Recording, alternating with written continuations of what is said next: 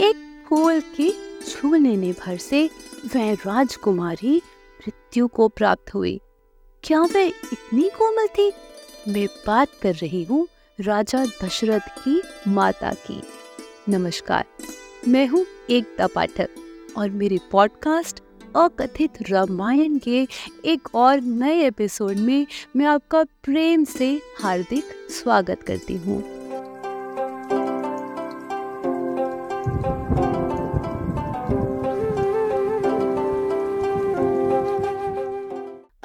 शक्तिशाली महर्षि तृणबिंदु एक बार घोर तपस्या में लीन हो गए, जिससे देवराज इंद्र को यह भय लगने लगा कि कहीं महर्षि इंद्रासन की इच्छा से तो तपस्या नहीं कर रहे। यह जानकर उन्होंने हरिणी नाम की एक अप्सरा को महर्षि की तपस्या भंग करने के लिए भेजा। देवेंद्र की आज्ञा पाकर उस अप्सरा हरिणी ने महर्षि तृणबिंदु की तपस्या में अवरोध उत्पन्न किया, जिससे क्रोधित होकर उन महर्षि ने अप्सरा को श्राप दे दिया। जाओ, जाकर मानुषी हो जाओ। यह सुनकर वह अप्सरा बहुत दुखी हुई।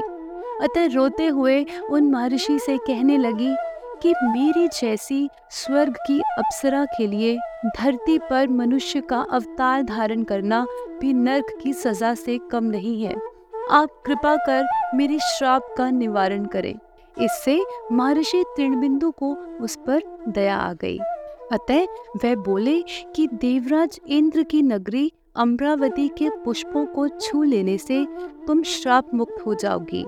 वही अप्सरा विदर्भ देश की राजकुमारी इंदुमती के रूप में उत्पन्न हुई और जब वह कन्या विवाह योग्य हुई तो उसके भाई विदर्भ राज भोज ने उसका स्वयंवर आयोजित किया और उस स्वयंवर में इक्ष्वाकु वंश के राजकुमार अज को बुलाने की इच्छा से उन्होंने राजा रघु के पास संदेश भेजा। कुमार अज उन प्रसिद्ध एवं धर्मात्मा राजा रघु के पुत्र थे जिनके नाम से वह कुल रघुकुल कहलाया। राजा रघु ने विदर्भ देश के साथ संबंध जोड़ना उचित समझा और सेना सहित कुमार अज को राजकुमारी इंदुमती के स्वयंवर में भेज दिया। मार्ग में चलते हुए कुमार ने नर्मदा नदी के तट पर अपनी सेना का पड़ाव डाला। तब अचानक नदी के जल से एक जंगली हाथी निकला। सेना के हाथी उस जंगली हाथी के शरीर की गंध को सहन न कर पाते हुए इधर उधर भागने लगे। कुमार अज की सेना का समस्त शिविर उस जंगली हाथी के आने से व्याकुल हो उठा। एक राजा को जंगली हाथी नहीं मारना चाहिए। यह जानकर कुमार अज ने उस हाथी को केवल दूर भगाने की इच्छा से धनुष को जरा सा खींचकर उस पर बाण छोड़ा।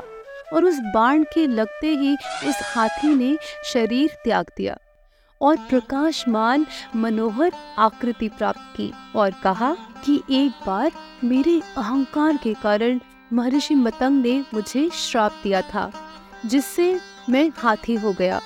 वास्तव में मैं गंधर्वों के राजा, प्रियदर्शन का पुत्र, प्रियमवध हूँ। मेरे हाथ पैर जोड़कर उनसे प्रार्थना करने पर महर्षि मतंग ने मेरे श्राप का निवारण करते हुए मुझे बताया कि एक शिवाकु वंश में उत्पन्न कुमार अज, जब अपने बाण से तुम्हारा मस्तक भेदेंगे, तब तुम अपने शरीर को दोबारा प्राप्त कर पाओगे। मैं बहुत दिनों से आपकी प्रतीक्षा कर रहा था। सौभाग्य से आज आपने मुझे श्राप से मुक्त कर दिया।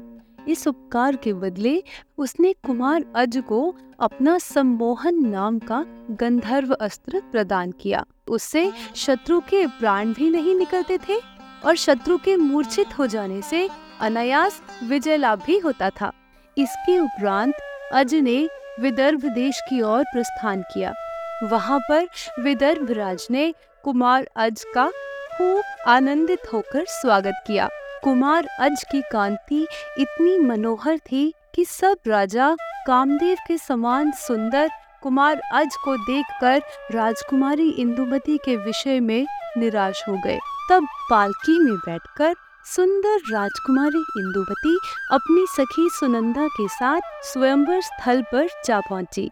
सुगंधा ने एक एक करके सब बड़े बड़े राजाओं का वर्णन किया, परंतु राजकुमारी इंदुमती को उनमें से एक भी राजा न भाया। पर जब वह कुमार अज के सामने पहुँची, इंदुमती ने कुमार अज के गले में वरमाला डाल दी। राजा भोज ने विवाह कार्य संपन्न होते ही अपनी बहन इंदुमती को कुमार अज के साथ विदा किया। उधर दूसरी ओर पराजित हुए ईर्षित राजा कुमार अज का मार्ग रोक कर खड़े थे। वहाँ पर घमासान युद्ध हुआ। और अंत में कुमार अज ने प्रियम्बद से प्राप्त किया हुआ गंधर्व अस्त्र का प्रयोग कर समस्त सेना एवं राजाओं को मूर्छित किया। नववधु इंदुमती को लेकर कुमार अज राजधानी अयोध्या पहुँचे। तब तक राजा रघु सारा वृतांत जान चुके थे। तब विजयी एवं भार्या युक्त पुत्र अज को राज्यभार देकर वे स्वयं शांति मार्ग पर उत्सुक हो गए।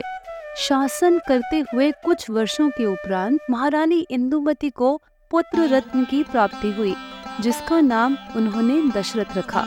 एक दिन महाराजा अज अपनी महारानी इंदुमती के साथ नगर के उपवन में विहार कर रहे थे, कि आकाश मार्ग से गुजरते हुए नारद जी की बीना पर से स्वर्ग के पुष्पों से बनी फूल माला वायु ने गिरा दी। जो कि महारानी इंदुमती पर आकर गिरी।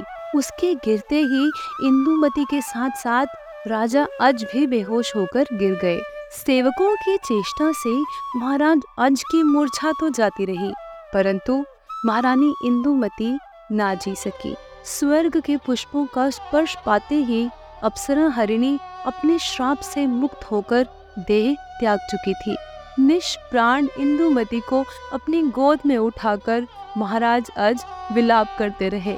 पुत्र दशरथ के बालक होने के कारण उन्होंने इंदुमती के चित्रों एवं स्वप्न में हुए क्षण भर के मिलन एवं आनंद से ही किसी प्रकार आठ वर्ष बिता दिए।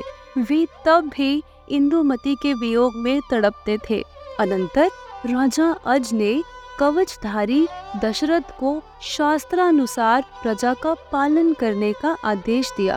अतः रोग से व्याप्त अपनी देह को गंगा सरयू नदी के संगम में त्याग दिया और स्वर्ग में इंदुमती के साथ विहार करने लगे।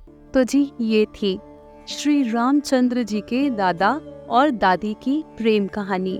अगले बुधवार ऐसा ही एक अकथित प्रसंग लेकर मैं आपसे मिलने फिर तब तक के लिए जय सिया राम।